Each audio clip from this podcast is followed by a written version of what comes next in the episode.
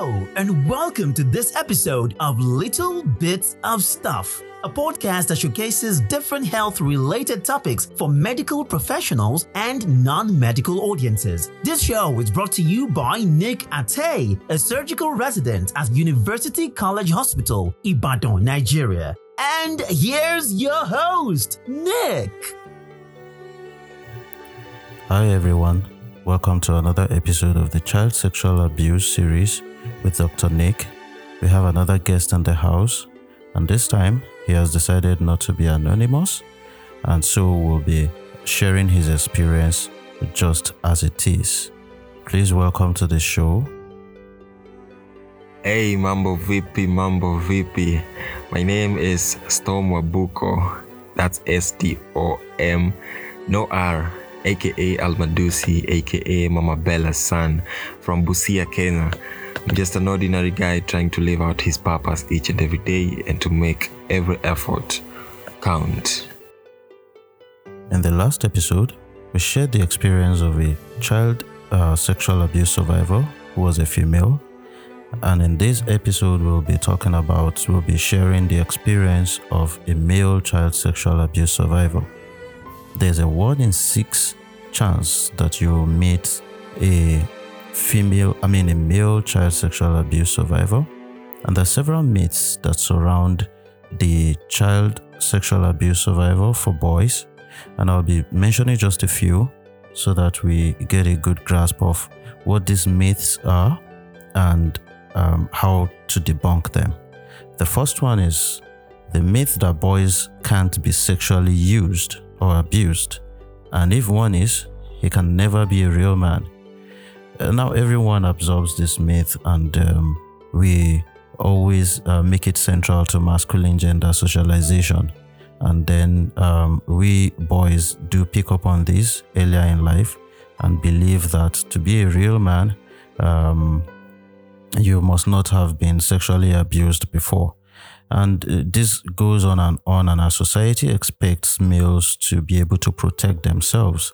And um, whether you agree with you know these um, issues or not, the truth of the matter is that boys are not men; they are children. They are weaker and they are more vulnerable than those who sexually abuse and exploit them.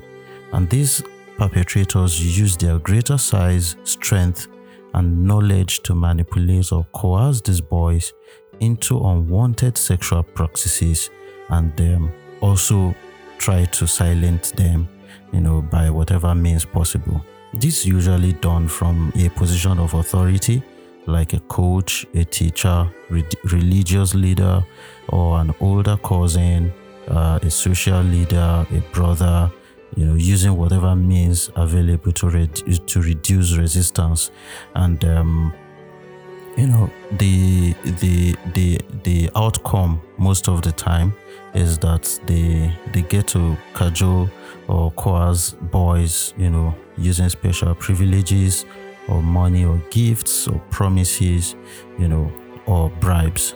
So, one in six boys are sexually abused before the age of 18 and the, these boys, you know, grow up to be strong, powerful, courageous, and healthy men. And um, it, it, goes without saying that even though you know that's what the, the society expects to grow up strong, powerful, courageous, and healthy as men, we we we still have these issues at the back of our minds, and we cannot dispute the fact that male children also need to be looked after not just the females. Another myth is that if a boy experienced sexual arousal during abuse, he wanted or he enjoyed it, and if he ever did partly want the sexual experiences, then they were his fault.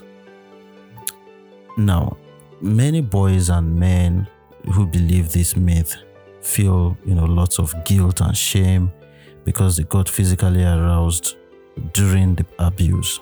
It is important to understand that males can respond to sexual stimulation with an orgasm and erection, you know, and even when it is traumatic or painful. That's just, you know, how the male body works. Those who sexually use and abuse boys know this and they often attempt to maintain secrecy, you know, try to keep the abuse going, you know, by telling the child his sexual resp- responses shows that he's a willing participant.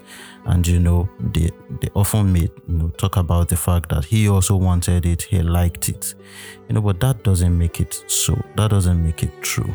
Boys are not seeking to be sexually abused or exploited. However, the manipulation they have to go through to you know become exploited in such manner is what usually you know makes them uh, vulnerable.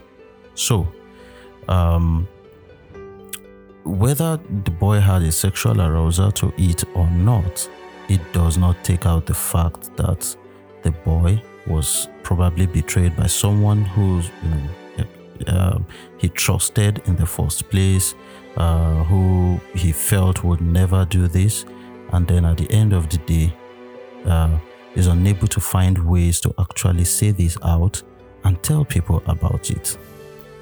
The third myth is that sexual abuse is less harmful to boys than girls. Now, most studies show that the long term effects of sexual abuse and assaults can be quite damaging for both females and males.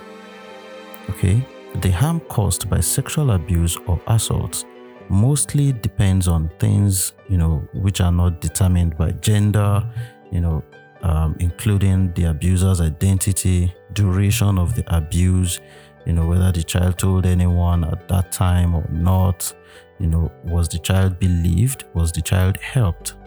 So many boys suffer harm because adults, of course, will not believe that a boy had been raped or, or a boy had been sexually abused, sorry. And this increases the harm, the shame that these boys feel as men, you know, eventually when they grow up. And, you know, many people believe that boys or guys should, you know, tough it out. You know, boys should um, find a way to get it off their minds. And so, you know, believe that they do not need help. But that is another myth that we need to be careful about. Another myth is that most men who are sexually abused by, I mean, who sexually abuse boys are gay. There is no study, there's no research to actually support that claim. Okay? Men who have been sexually abused or men who have sexually abused a boy most often identify as heterosexual and you know are often involved in you know normal opposite sex relationships even at the time of the abusive interaction. So there's no there's nothing to say that you know men who abuse boys are gay or um, their their you know uh, orientation their sexual orientation is towards you know men or bisexual or anything like that. Okay? Uh, there's another myth that boys abused by males must have attracted the abuse because they are gay or because or, or they become gay as a result. There are several different theories about how sexual orientation develops, but there is no good evidence that someone can make another person be homosexual or heterosexual. So, sexual orientation is a very complex issue and there's no single answer or theory that explains why someone identifies himself as homosexual, bisexual, or heterosexual. It is common for boys who have been abused to express confusion about their sexual orientation or identity, whether they identify as straight or gay or bisexual you know, some guys who identify as heterosexual fear that, you know, due to their experiences as boys, they must really be homosexual. You know, there are several thinkings, I mean, several thoughts about this, but um, there is no, um, what do you call it? There's no uh, research that actually says um, um they must turn out as gay or they lose their sexual um, orientation. So it is important to remember that abuse arises from the abusive person's failure to develop and maintain healthy adult sexual relationships and his or her willingness to sexually use and abuse kids. It has nothing to do with preferences or desires of the child who is abused and therefore cannot determine a person's sexual, natural sexual identity. The sixth one is the myth that if a female used or abused a boy, he was lucky. And if, if he doesn't uh, feel that way, there's something wrong with him. Um, this myth, like several others, you know, uh, comes from the image of masculinity that boys learn from very early. Okay, it says not only that males can't be sexually abused, but that any sexual experience with girls and women, especially older ones, is is evidence that you know he's a real man. He's lucky. You know he was exposed early. You know every guy wants to make out. You know and things like that. In reality, premature, coerced, or um, um, otherwise abusive or exploitive uh, sexual experiences are never positive. Whether they're imposed by an older sister, a friend, uh, a babysitter, a neighbor, uh, a mother, or any other female in, in, a position of power over a boy. At a minimum, they cause uh, confusion and insecurity they almost always harm boys and men's capacity for trust and intimacy. Okay. Being sexually used or abused, whether by males or females, can cause a variety of other emotional and physiological uh, or psychological problems. Sorry, and you know, boys and men often don't recognize the connections between what happened and their later problems. So, to be used as a sexual object by a more powerful person, male or female, is never a good thing and can cause lasting harm.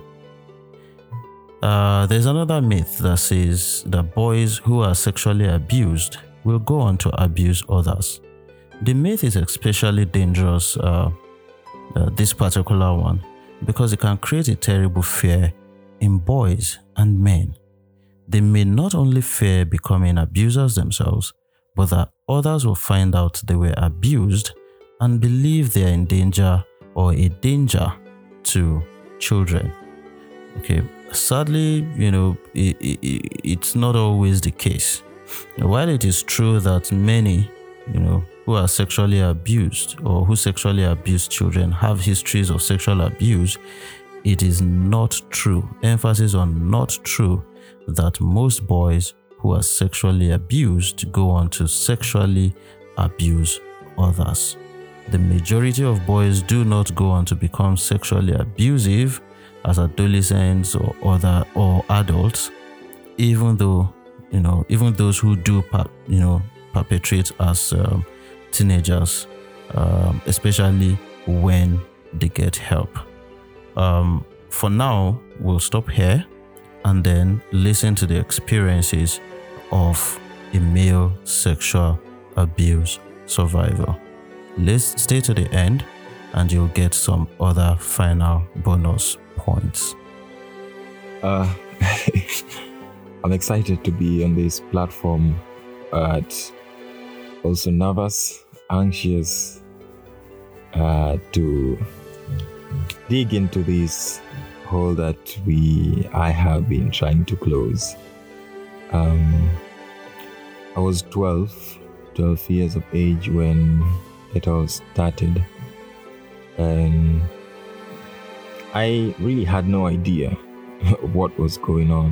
I was a very, very, very shy and naive child uh, growing up, uh, and who kept all or most especially sensitive things to himself.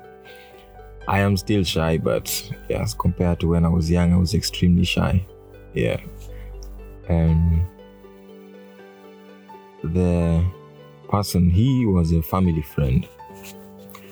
Actually, our families met through me and him. I think he had stopped uh, my friend and I some day, so a certain day when we were from school and just engaged us in conversation.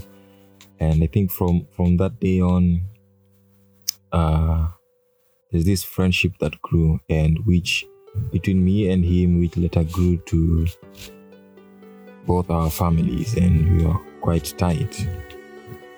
Yeah. Uh, so he was more like a big brother to me because I happen to be the only boy in our family. I have four beautiful, amazing, and wonderful sisters. So he was like a big brother to me and to to us because uh, when I was 12, he was in college, so maybe in his 20s, mid 20s or something. Yeah, so oh, he he was also a pastor. he he later on became a pastor, and when that abuse was happening, he was still pastoring in their church. Um, I think I can't remember exactly how it started, but I remember him. There's a day I went to visit. Uh, there's a day I went to visit a place. Our houses were not that far from each other. I think about say maybe 300 meters apart 300 meters apart yeah so they so you know sometimes i'd go and spend at their place times you'd come and spend at our place so there's a time i went to visit and as a kid i'm interested in action movies i'm interested in uh, a lot of movies where people are fighting and Chuck Norris, Rex, Sinbad, all that stuff, wrestling. So this time we are alone in the in the house. So he puts on a movie. We are watching. So there's this guy. He's driving a. I think it was an ATV. Yeah, riding it and going to a certain place. Uh, lonely cabin in some unknown place. There's a lady in that room. Okay. They start engaging in conversation, and I'm just sitting there wondering, okay, when will the fighting start? I'm waiting to see people get kicked. I'm waiting to see uh, blows get thrown. Okay. Wow. Next thing, these guys don't have clothes. Okay. Ah, why is this man putting something in the lady's mouth? What is she doing? what kind of fighting is this? It was a porno movie. My young self had no idea. I just found it weird and confused. Like, what kind of fighting is this? What is this? Uh, yeah. Few minutes in, I I, I was uncomfortable and uh, I think I tried going home, but I couldn't. He, he wouldn't let me go home, and I think that the door was locked, so uh, I had to watch the whole thing. uh, from there, it was just uh, about him trying to convince me that that was normal. These things happen. I should try it sometimes. Whatever it was that he meant trying, I did not understand it then. Okay, so remember I said we had spent at the place, he spent at our place. So, and I think for most kids, or let me say myself at that age, I would, I when it was time to sleep, I would sleep. Rapture would have happened and I wouldn't have any idea. There could have been an earthquake at night and I wouldn't know. So I would sleep like a baby, they say. So there's a time uh I think I'm not sure if it I think it was at our place then. So in the middle of the night I I just happened to wake up one day. And so from sleep oh let me let me say that when he would spend at our place or when I would spend at their place, we would share the bed. So we, we, we are not that well off or we are not that well off. So we didn't have a guest room. Uh, the guest, if he was male, would share my bed because my sisters had uh, their own room. Remember, four sisters. Uh, so I remember four sisters, and we used to live with a cousin, female cousin. So I, I had like five sisters. That to me, I had like you know five sisters. One was a cousin, but aunt has a sister. So they had their own room. Uh, my parents their room. Then I would sleep in the living room. It was big, so the my bed was behind the sofa set. So that's where I would sleep. And so we'd share bed. So this night, I wake up, you know, confused and I so sleepy. And I noticed there's something on my lips. Like, okay, what's happening? My hands have been opened. So uh, apparently that's what I came to make out. Later on he he had been kissing me for the night and was trying to think masturbate me or trying yeah give me a hand job and so i have no idea what is going on here and i try to push my head back but you know i'm still i'm still small and he's stronger than me so. Yeah he continued to kiss me and uh, so he wanked on himself. Okay see he masturbated right there at night in the dark and trying all this time trying to tell me not to make any sound or do anything. And he just was there he masturbated and he he came. And so we on his hands. So with his wet hands puts his hands inside my pants and also tried to do the same for me all this time i'm just i was so confused. I had no idea what was going on and i couldn't uh, do anything. I can't run to go and wake my parents up. I don't understand what is going on. And remember i am a naive shy kid who is trying to understand what is this thing going on. Plus what am i going to tell them? And the trust that is with this family this big brother of ours uh, our pastor is just too huge so we just lay there quiet and lived through that first incident uh, that happened and I think one of the one of the character traits I usually have is I can't be mad at someone for more than a day. I don't know how to hold grudges, so I I trust easily, so I forgive very fast. That happened, and I think I threw it somewhere so far at the back of my mind. And the next day, I I tried to live as if it was not happening. That time I think I was in standard five or class five or primary five or grade five, whichever. Yeah. So yeah, that happened. And continued being family friends.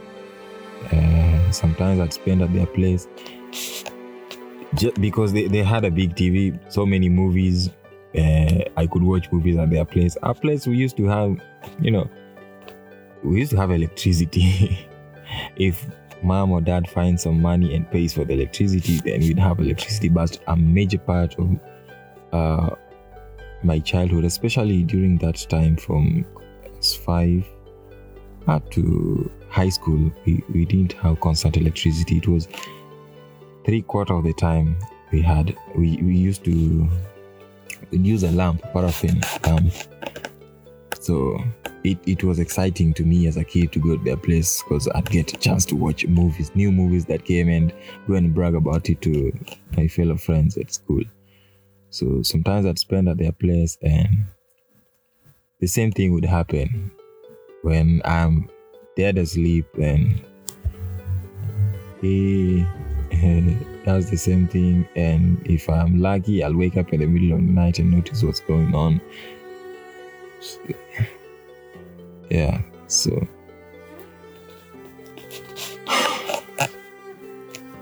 This happened from age 12, 13 and some bits of 12 okay 13 14 15 yeah. So about three years. There are some few times. There's there's one or two times when it's spent at our place i i tried resisting. So i i got out of bed and decided to go and sleep on the sofa. So of course if my parents would, or anyone would would have woken up and found me sleeping on the sofa and yet I have a bed, I would have been asked questions uh, which I would have had to explain. So he knew this, and when I get out of bed, he convinced me through polite warning to go back uh, to bed and also asked me, okay, what if my parents find me there, what am I going to say? Of course, I was like, okay, how am I going to say this? What am I going to say? So just go back to bed and he continues with that. He would try to make me forcefully take my hand, put it on his uh, manhood, try to jerk him off, and to make love.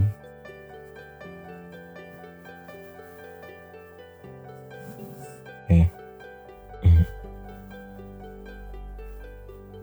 Mm. Yeah, make love and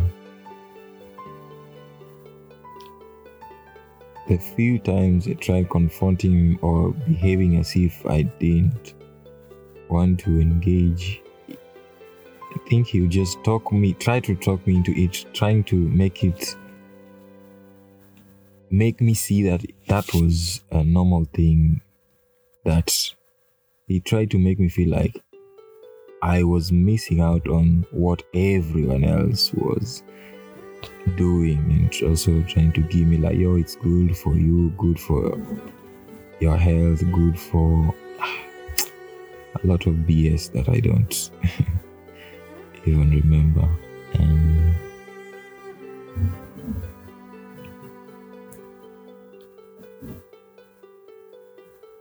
And so this happened uh, throughout that time. And i think i think another reason I, I, I forgave him fast or would just store these things at the back of my mind was the fact that growing up i have always desired to have a brother. I told you i'm the only one in your family. I love my sisters but there's just this longing and yearning to have a brother i still have it. I, god has given me some amazing friends that have become brothers to me, but I always wanted a brother. So since this was the figure in uh, my life at that time, it was always more of okay, okay, my brother offended me, but yo, we're family. We still gotta move forward with the lives. Yeah, that happened. I never complained to it about to anyone. I never told anyone because I didn't know how to do it. As the years progressed, it moved from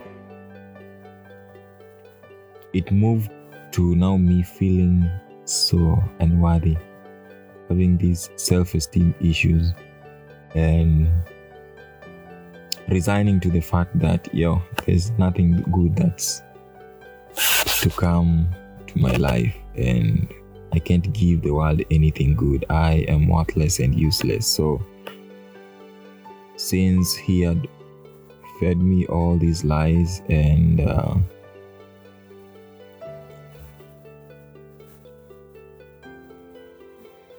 the activities in quotes used to go on,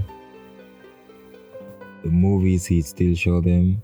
So, all that going into my mind and not being able to tell anyone. So anytime I'd feel down or depressed, I would go back to that what he had done. So which means I fell into a lot of watching porn and masturbation.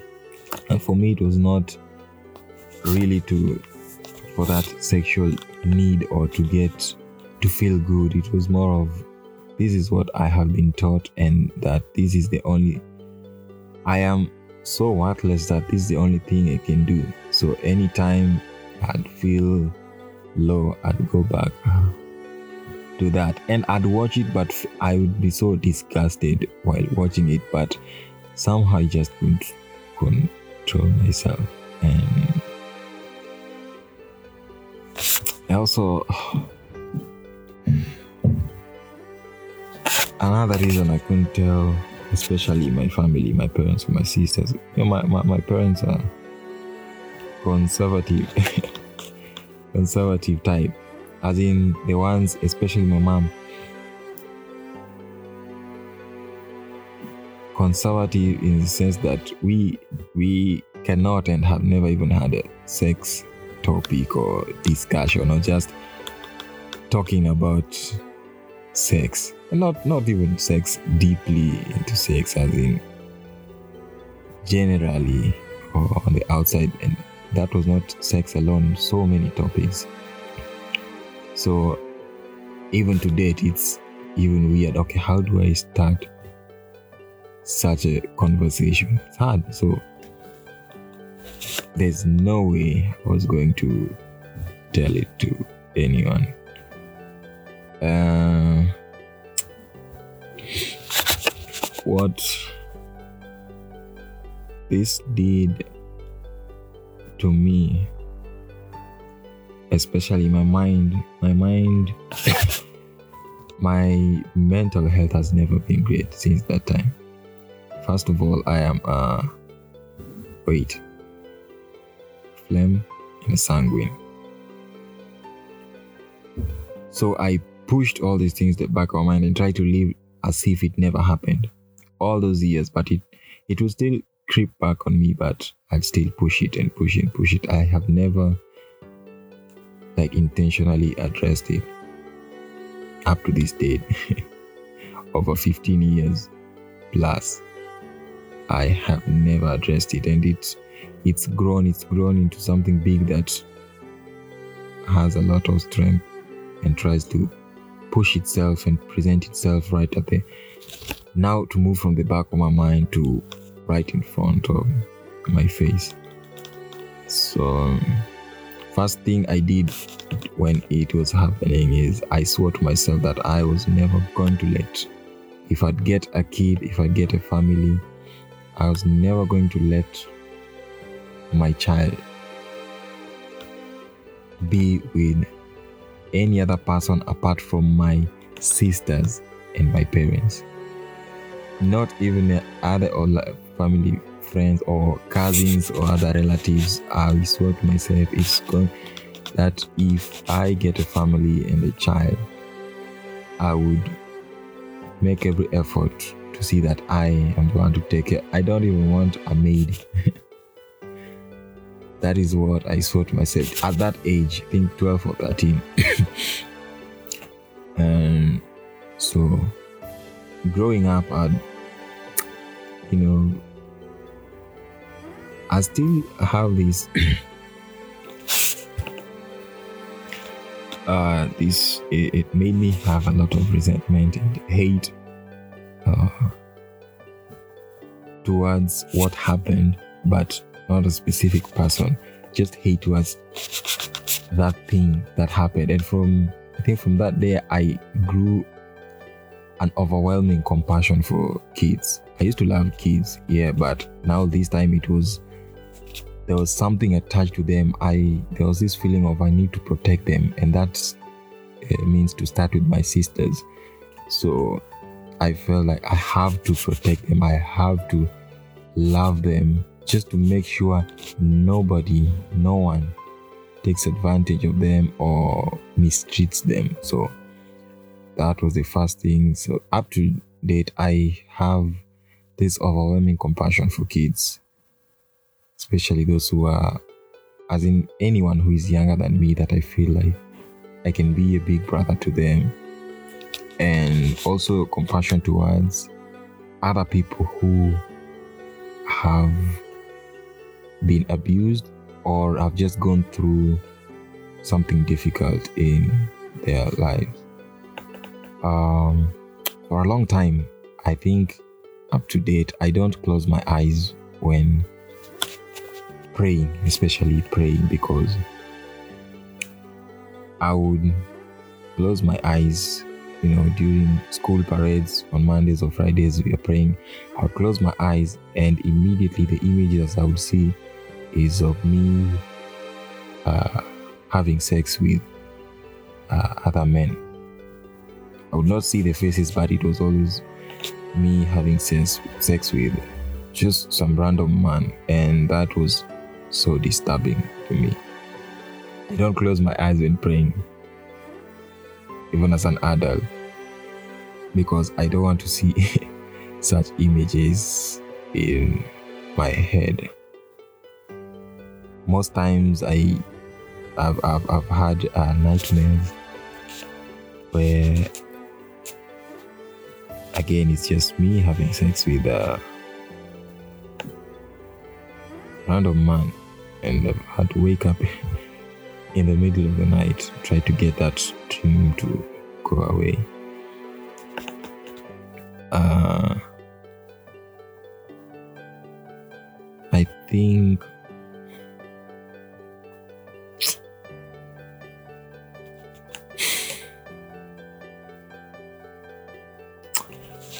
I've tried avoiding this, but I think I had I had a really tough year in 2017 because now all this trauma and you know PTSD from all those years came back. Oh, I have to mention something else. It was not hard for me to forgive him, and I think it ended. The abuse ended because, first of all, he had grown and started dating some other lady, even when they were dating, he would still uh, find time to, you know, do what he did at night. And so I think from, yeah, that's five, six, seven, I became a candidate. The dynamics of my life and his life started to to grow, and so I also I didn't spend at their place uh, a lot. And also, so when I went to high school, also I got busy, and he got married. I think, I think that's the thing that got me out of it. Yeah, and years later, when I was in college, now a bit grown up, there's there are times that I'd confronted him, but through text. You know, I told him, "Yo, what you did to me was not good. And yeah, I think I just told him what he did was not good and I did not like it. But each time he would try and defend himself, defend himself in the sense that he tried to make it feel like he was doing me a favor by exposing me to things that were normal and things that were happening in the world or around me. So I did not have a problem with forgiving him.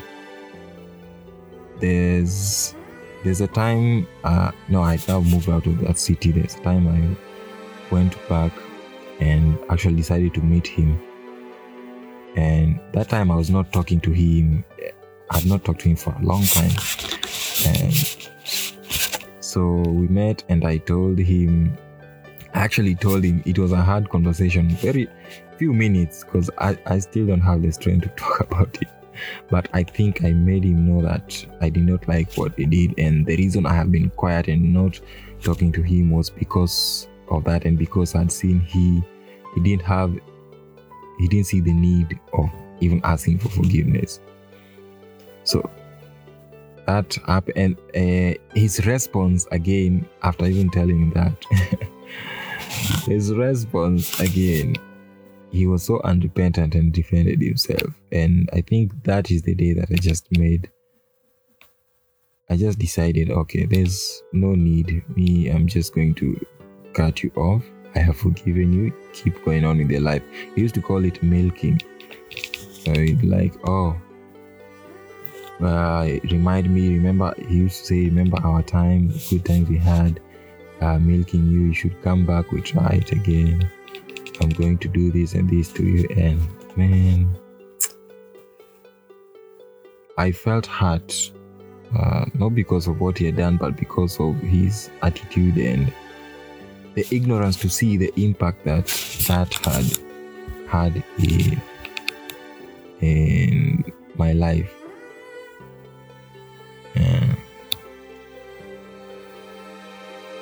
So the relationships I had with other people, especially men, it was like, okay, let's let's have this friendship or this interaction, but from a distance. There are things there are things you can't do to me. There are some lines you can't cross. Yeah, we know each other, but you keep your keep your distance. Nothing too deep too deep. I had a few few, very few, I think like three that were now like close, close friends. But even to them I never talked about this uh, to them.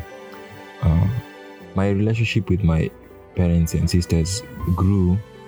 I think it that experience made made our relationship uh, grow stronger, stronger, but in the sense that for me, I was looking at it like, okay, this must never happen to my sisters.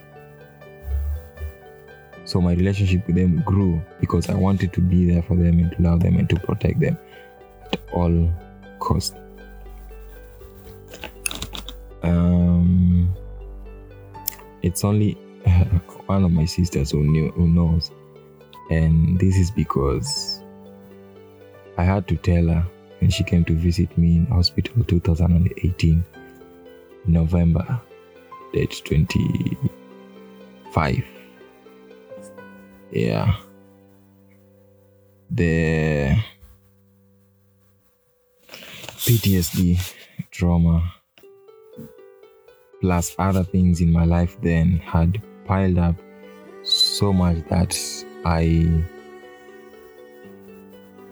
tried to look for a way out uh, of this world myself.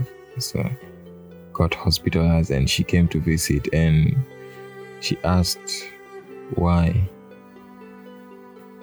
That was a very emotional time for me. She was I saw tears running down the cheeks of my sister and I told her, oh, this big brother of ours that we knew for a very long time uh, did this and this to me. She asked why I have never talked about it. Just told I don't didn't know how. And I I made her swear that she's not going to tell anyone. I'm going to talk to the rest of my family when I was ready. So I think she's the only one who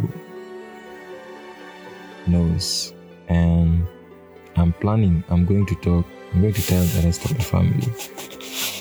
Uh, the hard one is going to be my my mom and dad.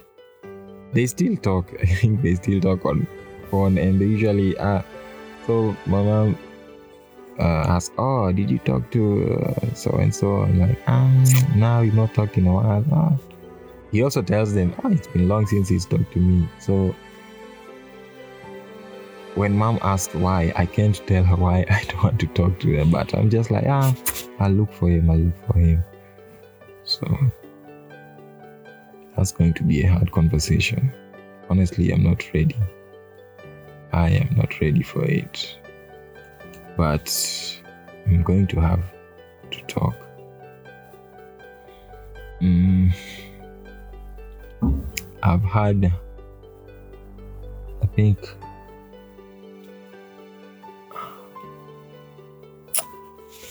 ah, healthy relationship with the opposite sex. I've had only two relationships, and I I think they knew or they know about what happened and uh,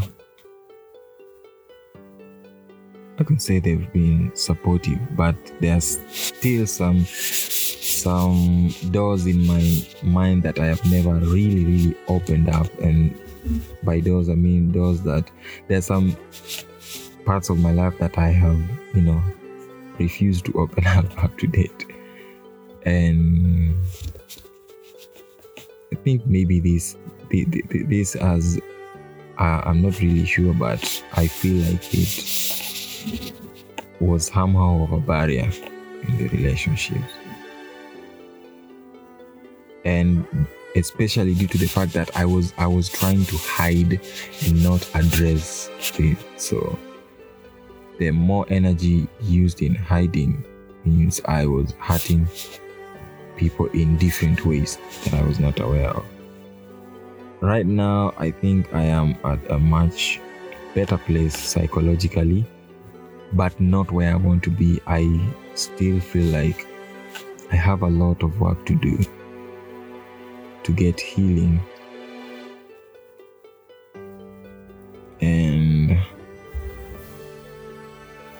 just to shine this light onto this dark place that I have in my heart. And um, healing, especially so that I can get rid of the suicide thoughts that I I had. It's been a while since I had them. I think it's because I've be, I become intentional about dealing with it.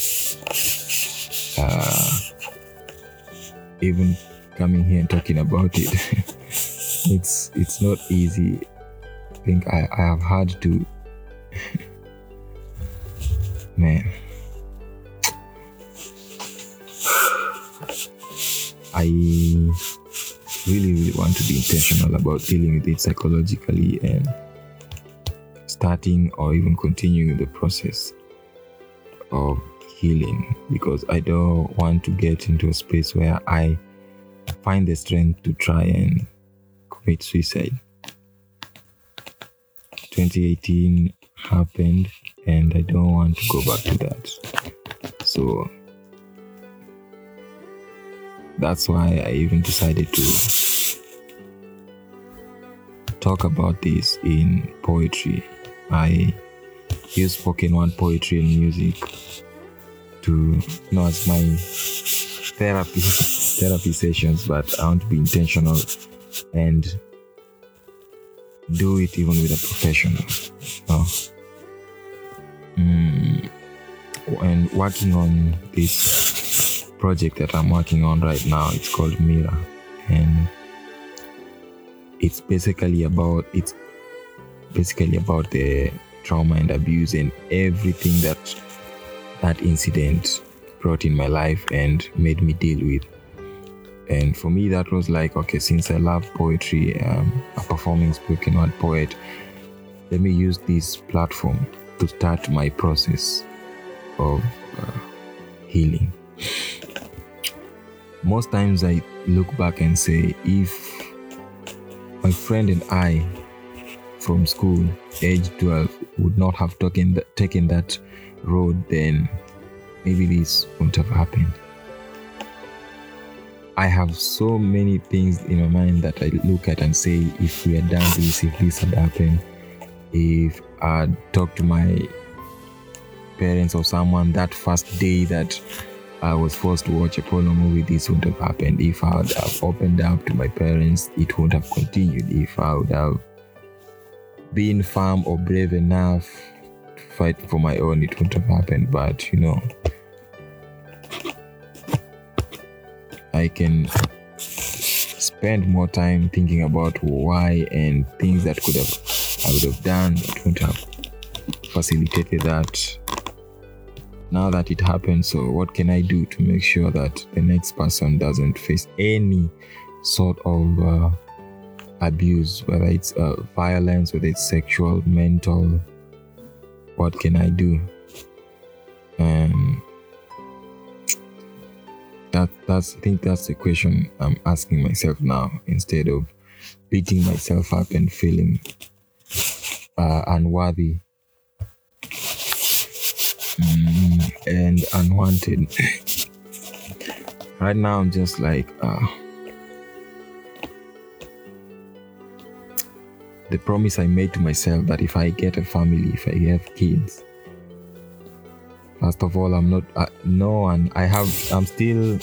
I still have that insecurity. I'm saying I can't leave. I won't leave my child with anyone else apart from my sisters or my parents. Yeah, even right now, uh, that promise I made to myself when I was young, going through that incident. I think either 12, 13 years old.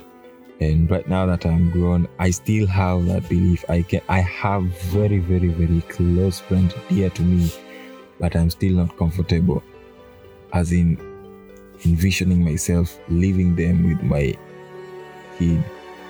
Maybe for five minutes to go and buy something then come back but i i told myself that i will try and teach my kids to be free and open and to speak when something odd or unusual happens or is about to happen to them to teach them to to know the boundaries and limits that other people can go to know that they cannot be touched in a certain way and to know that it is wrong for them to be told certain things or forced to watch or forced to do certain things. So, I mean, I, I, I will, I will try and do everything and anything. Read, ask for advice just to make sure that I will protect my kids, my family, my sisters, my sister's kids. and any other kid outside there because I feel like no one should go through that. No one should be forced to have sex with an older person. Especially a kid should not be forced to have sexual relations with someone. And for me, especially same sex or opposite sex, no one should be forced to do anything they don't want to. And we should all protect our kids. I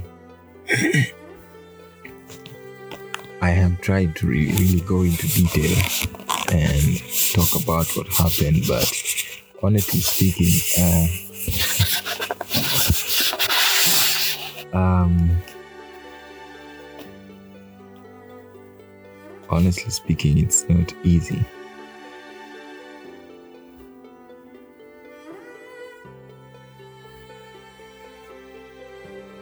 And especially because I have to go back and relive everything and like smell everything. I still have the smell of everything his sweat, breath, his hands when they were wet, everything, and it's not a pleasant experience. So,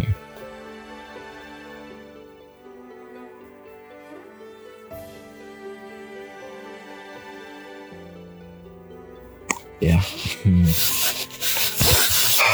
I should look for a therapist. A friend of mine had organized one for me. It's when I left the hospital in 2018, but I think I was I was in too much pain that I did not want to talk again to someone else to go back and relieve that. Right now, at least I have strength and I have a purpose attached to it, so I am willing and uh, ready.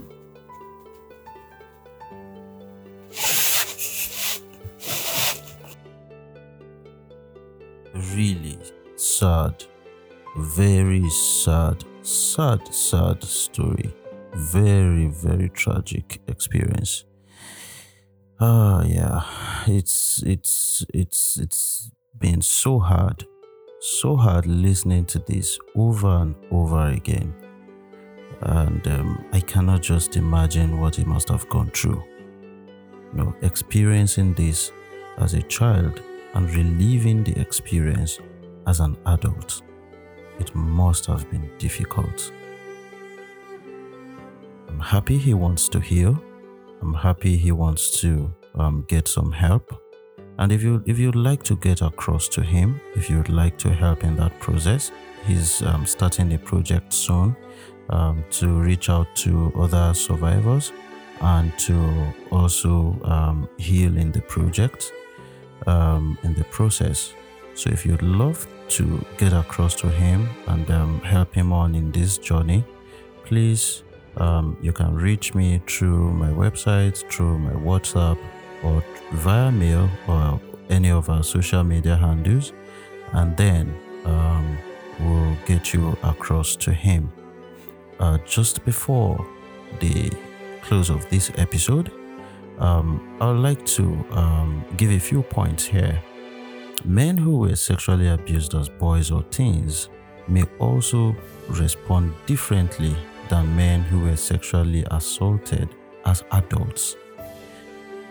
Um, there's some things, um, some experiences, some um, behavioral changes you may see, uh, which um, survivors have actually uh, shared over the past, and um, which may help in knowing that um, knowing what other people are uh, experiencing, and you know being able to identify this and um, actually offer to help.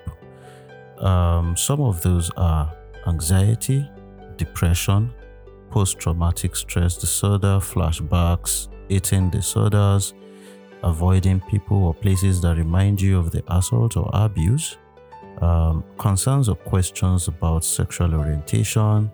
Uh, another is fear of the worst happening and having a sense of a shortened future. Another one, very great one, is feeling less, feeling like less of a man, or that you no longer have control over your own body. Always feeling on edge, being unable to relax, and having difficulty sleeping.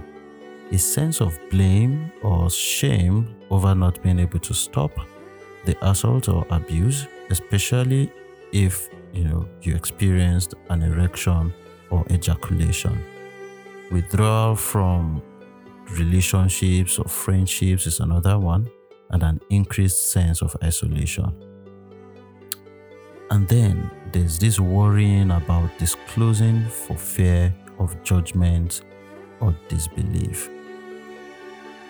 These are some of um, the issues, the the common uh, problems that um, especially male sexual child sexual abuse survivors experience, and um, um that is uh, just you know the tip of the iceberg.